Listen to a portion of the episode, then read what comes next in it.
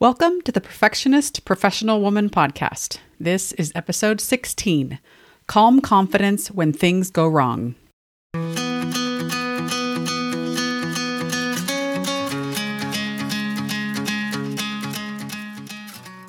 I'm Keri Martinez. I'm a wife and mother of three children and three bonus children. I'm also a certified life coach and a member of the Church of Jesus Christ of Latter day Saints. For a good portion of my life, I equated perfection with happiness and success. I thought that striving to be perfect and do things perfectly was the key to feeling happy and to being successful. I've since come to realize that perfection isn't necessary to achieve either one of those, quite the opposite, in fact. And that has made such a difference in how I think, feel, and experience life.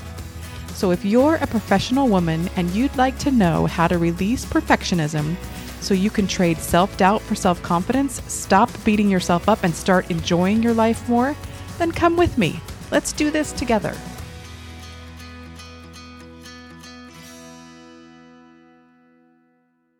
Hello, everybody. If you're a new friend, welcome. And if you're an old friend, welcome back. I have a small favor to ask before we get started today. If you are getting something out of these podcast episodes, please take a minute to leave a quick podcast rating and review. I would be most grateful if you do that, and I really appreciate those of you who have already done so. I'm not an algorithm expert by any means, but I do know the more ratings and reviews a podcast receives, the more it gets promoted to other podcast listeners. So if you could pause right now and do that, I would love it. I promise I'll be right here when you get back. All right. In this episode, I'm going to share a powerful way you can regain a sense of calm confidence when something goes wrong in your life. This works especially well when something happens unexpectedly and you want to stop yourself panicking or spinning out about it. And it can also work well if you want to stop worrying about something more general. I'm going to share four different examples so you can see how you might apply this in different situations in your life. All right, I want to start by telling you about two things that happened to me fairly recently. Both happened within the past few months. In both cases, something happened. I started to worry and panic and mentally spin out. I used the strategy I'm going to share and I instantly calmed down. Are you intrigued? Does this sound like something you want to learn? I hope so. This strategy really is amazing, and I'm excited to tell you about it. So, first story. Several months ago, my husband and I flew up to Spokane, Washington, so I could attend a coaching event with one of my mentors and coaches, Jody Moore. I've attended other events Jody has done, and I was really excited to go to this one. This was also around the time of my birthday, and I decided to treat myself and pay for the premier upgrade for this event. The regular event was on a Saturday, but if you paid for the premier upgrade, you got to attend a small reception with Jody Friday night where you could meet her, take pictures with her, and enjoy some yummy hors d'oeuvres. I also wanted my husband to come so we could enjoy a weekend away together. He wasn't interested in attending the coaching event, but we thought it would be fun to explore the Spokane area after the event. So I booked a flight for both of us that left pretty early that Friday morning and was scheduled to arrive several hours before the premiere event. I wanted plenty of time to get our luggage, pick up our rental car, check into our hotel, and grab a quick bite before the event. The morning of our flight, as we were heading to the airport, I got a text message from the airline saying our flight was delayed. It wasn't that much of a delay, so I wasn't worried. Shortly after that, while we were still driving to the airport, I got another text that it was going to be delayed a little more, and I still wasn't worried. When I got a third text, though, I started to get worried. Our projected arrival time at the layover airport was now close enough to the departure time of the connecting flight that we and our luggage might not make it onto the connecting flight. Then our departure got pushed back a fourth time, and I knew there was no way we'd make the connecting flight.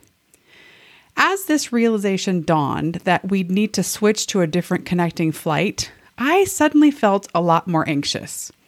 I didn't know if there w- was another flight available that would get us to Spokane in time for the premiere event, and I wasn't sure how long it would take to get us switched to this different flight. Luckily, I didn't have to fret about that for very long because I quickly got another text message from the airline saying they'd moved us to a different connecting flight.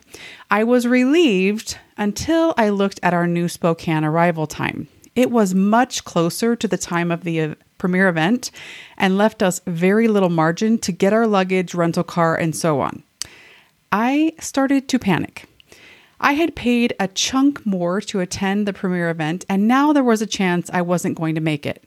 I envisioned all that extra money I had paid just going up in smoke. Plus, I'd been looking forward to this for weeks, and there was a possibility I might miss it. All of a sudden, my amazing birthday trip seemed not so amazing, and I started to get angry with the airline. How could they do this to me? they were ruining my birthday. Everything felt so serious and awful, and there seemed no way to save my birthday that didn't involve warping the laws of physics and or time. My birthday was going to be ruined. My whole weekend was therefore going to be ruined, and all this money I'd spent was for nothing. all of that spinning happened very quickly in just a matter of seconds, but this is what human brains do. Our brains are really good at spinning out about things that either A, aren't likely, or B, aren't as bad as we think they'll be. And I'm pointing that out because if we can just slow things down a bit, we can interrupt that mental spin cycle. So, when I clued into what my brain was doing, when I realized it was spinning out, I used the worst case scenario strategy. This strategy involves three steps. Number one, identifying and accepting the worst case scenario in the situation. Two, considering the likelihood of the worst case scenario happening. And three, identifying how you'll respond if it happens. Doing those three things might not seem that helpful, but they are because they get your brain to slow down. They get your brain to stop spinning in imaginary uncertainty and help it focus on reality. They get your brain to focus on what's in your control which then diminishes your feelings of powerlessness and anxiety. Before I asked myself, what's the worst that could happen here? My brain was doing loop de loops, imagining the horrors of a ruined birthday. Once I asked the question, though, I realized the worst that could happen would be I'd miss the premiere event. The likelihood of that happening was about 50 50, so possible, but by no means guaranteed. There was a chance I'd arrive in time or be late, and if I was late, my husband could drop me off at the convention center and check into the hotel on his own. We could go to dinner after the premiere event instead of before. If worst case happened and I had to miss the premiere event, I'd be sad, but it wouldn't be the end of the world like my brain was originally telling me it would be. I'd still get to attend Saturday. I'd still get to do other fun things with my husband. I could still relish the weekend away, enjoy exploring a city I'd never been to, and have fun on my birthday. I also realized in the midst of all of this that worrying about our flight arriving late wasn't going to help it get there any faster. My worry and panic wasn't helping anything at all. It was only making things worse for me. So, in slowing things down like that, I was able to release the worry and feel a sense of calm confidence instead. The second story happened about a week ago. We have an extra refrigerator and upright freezer in our garage, and one night I went to get something out of the refrigerator and I noticed the power was off in the fridge and the freezer. I told my husband, and he came out to the garage to help me figure out what was wrong. We tried a variety of things and eventually ascertained the problem was the freezer. We didn't know what the exact problem was, but we determined the outlets were fine, the refrigerator was fine, and something in the freezer was causing a power surge that kept tripping the circuit. From the moment I first discovered the power off in the fridge, I started to worry. Then, when we realized the problem was the freezer, my brain went into loop de loops. I started thinking about all the food we had in that freezer and how all of it would go to waste. We didn't have enough ice chests or room in our other freezer to store it. It was nighttime, so we weren't going to be able to get someone to come out until at least the next day, possibly later. We were going to be out so much money if we lost all that food, and on and on my brain went. This time, when I caught my brain spinning out and asked myself, what's the worst that could happen here? I realized the worst thing would be we lose all the food and possibly the freezer. If we did nothing, there was a 100% chance that would happen, and we could then buy a new freezer and replace the food. It wouldn't be ideal. We may not be able to replace everything right away, but we'd manage. We would survive. This wasn't the only food in the house, for example.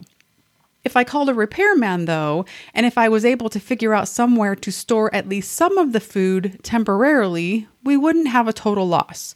We could give some of the food away, we could cook some of it. So the true likelihood of a total loss was actually 0%. I also realized that worrying about how fast someone could come out wasn't going to get a repairman to our house any faster.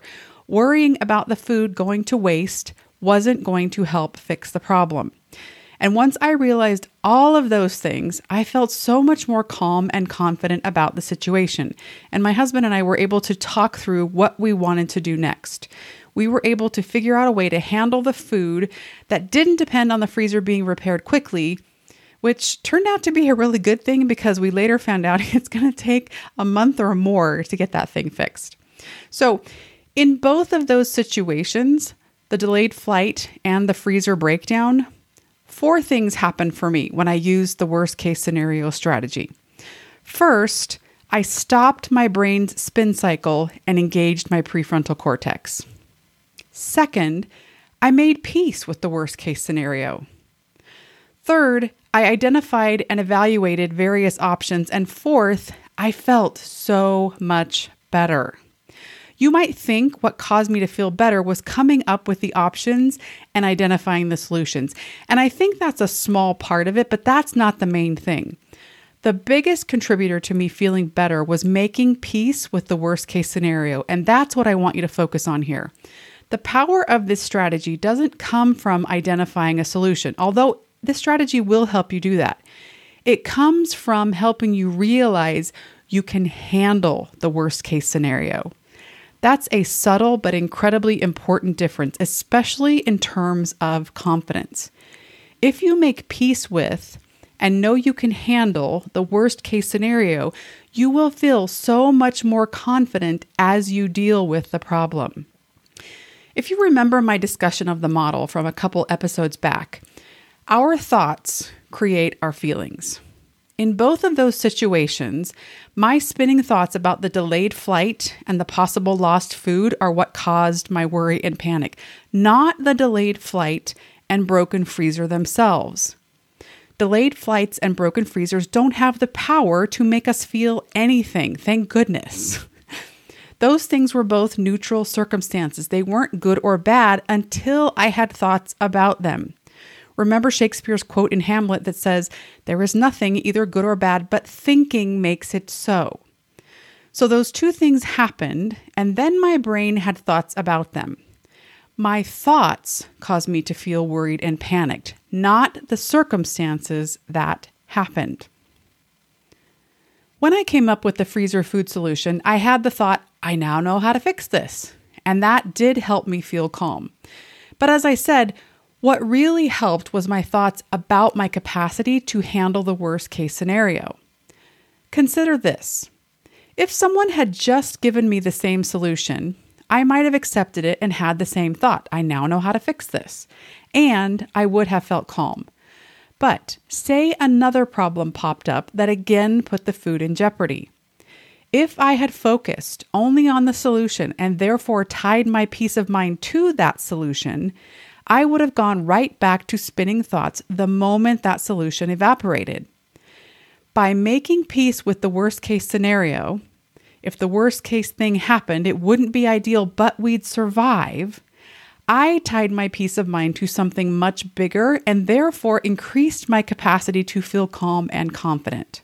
So I hope you can see how that works.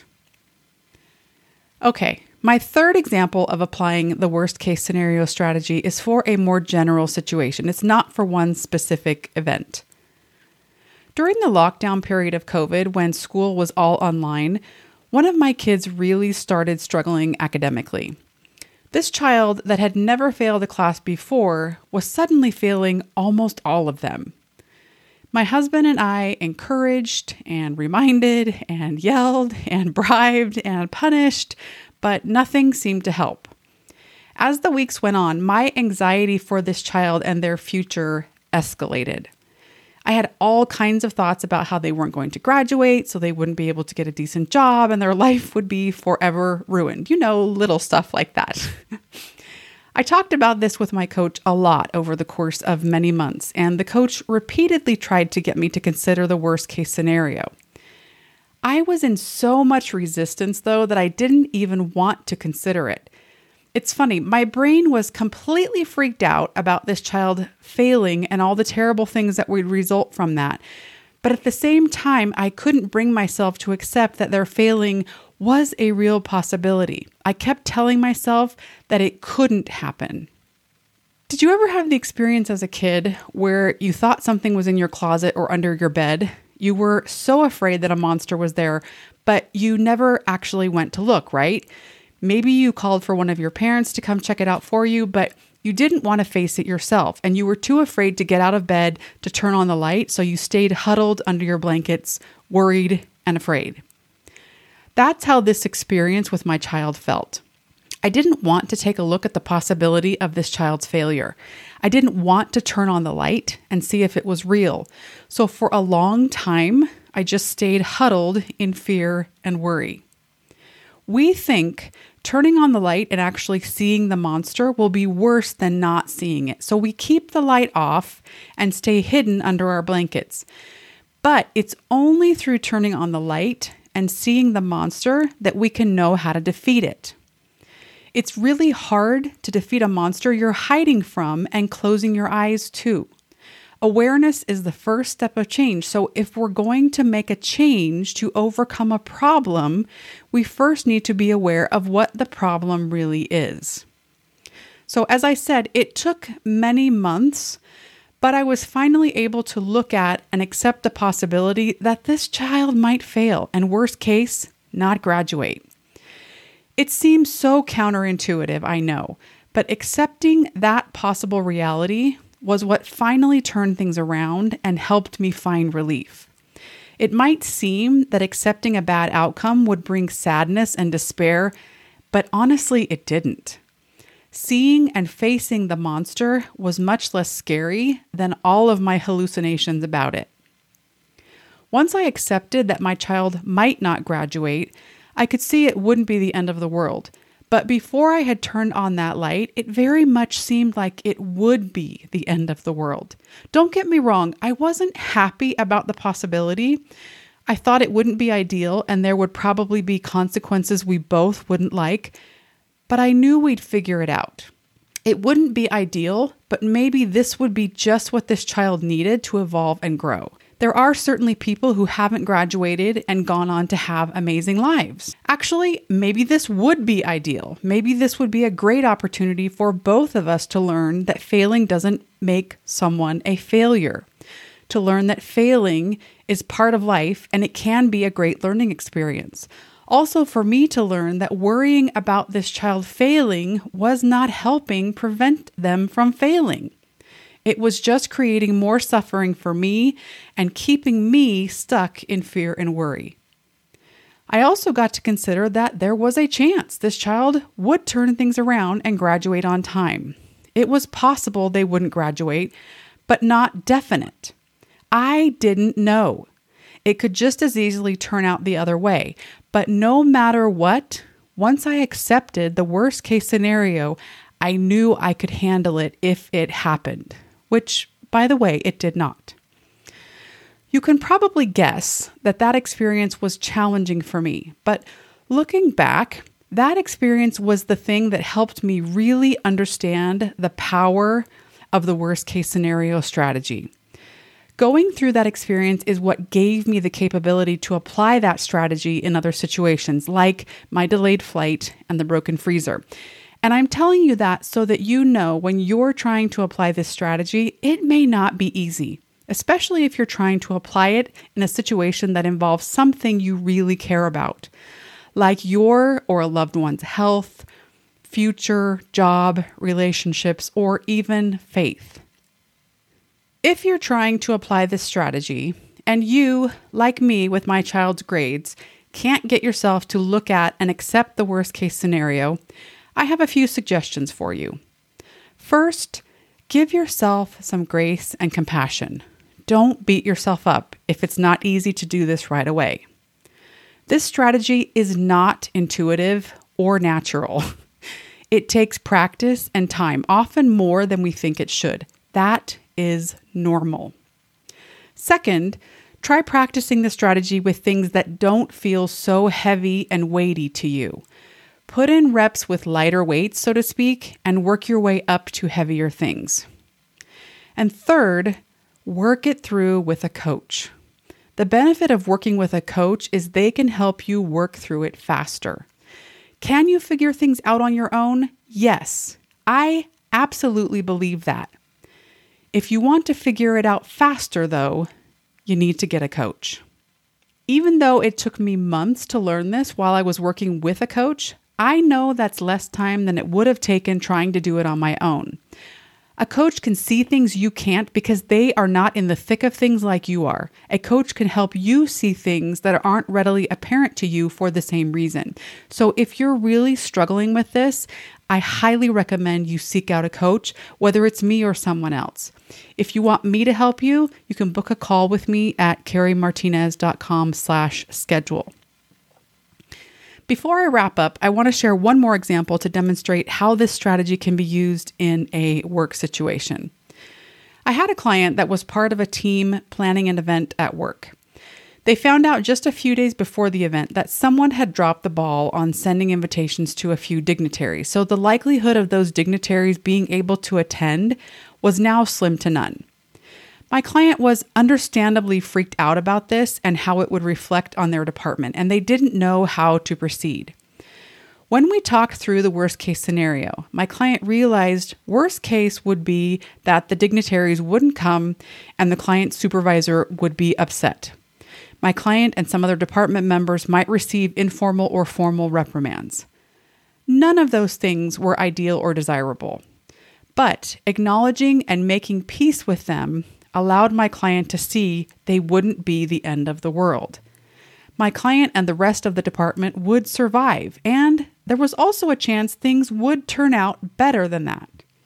Acknowledging and accepting all of that freed up my client's brain to figure out what to do next. All right, my friends, that's it for this episode. I really hope you try this strategy for yourself. I hope you can see how facing the worst case scenario monster head on is much more effective than hiding from it.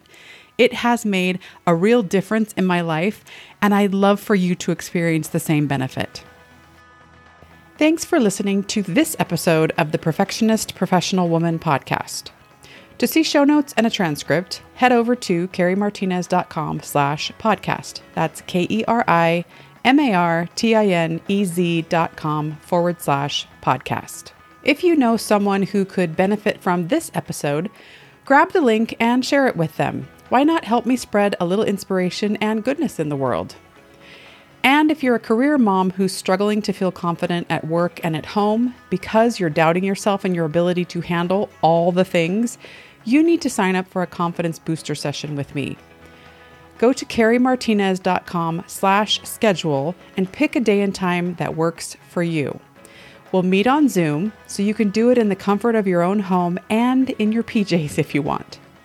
In an hour or less, I will identify one of your unique confidence blockers and tell you one thing you can do to fix it. Then, if you're interested, and only if you're interested, I'll tell you how you can join my one on one coaching program. I promise this will not be a high pressure sales pitch. I hate those. We'll chat a little more about your specific confidence goals, and I'll let you know if I think you'd be a good fit for the program. If I don't think you'd be a good fit, I'll tell you because I don't want to waste your time or mine, and I don't want to waste your money. If you are a good fit, though, I will encourage you to join so you can experience the full life changing benefits of the program. So, here's a little description of the program so you can get a sense of whether or not it is for you. This program is designed especially for introverted career moms who want to feel more confident at work and at home. It's for women who tend to walk into meetings and sit away from others to avoid attention, but who want to feel more confident interacting with people. It's for women who want to be able to speak up in meetings or in front of large groups without being paralyzed by a fear of what others will think and without feeling like they need to turn into an extrovert.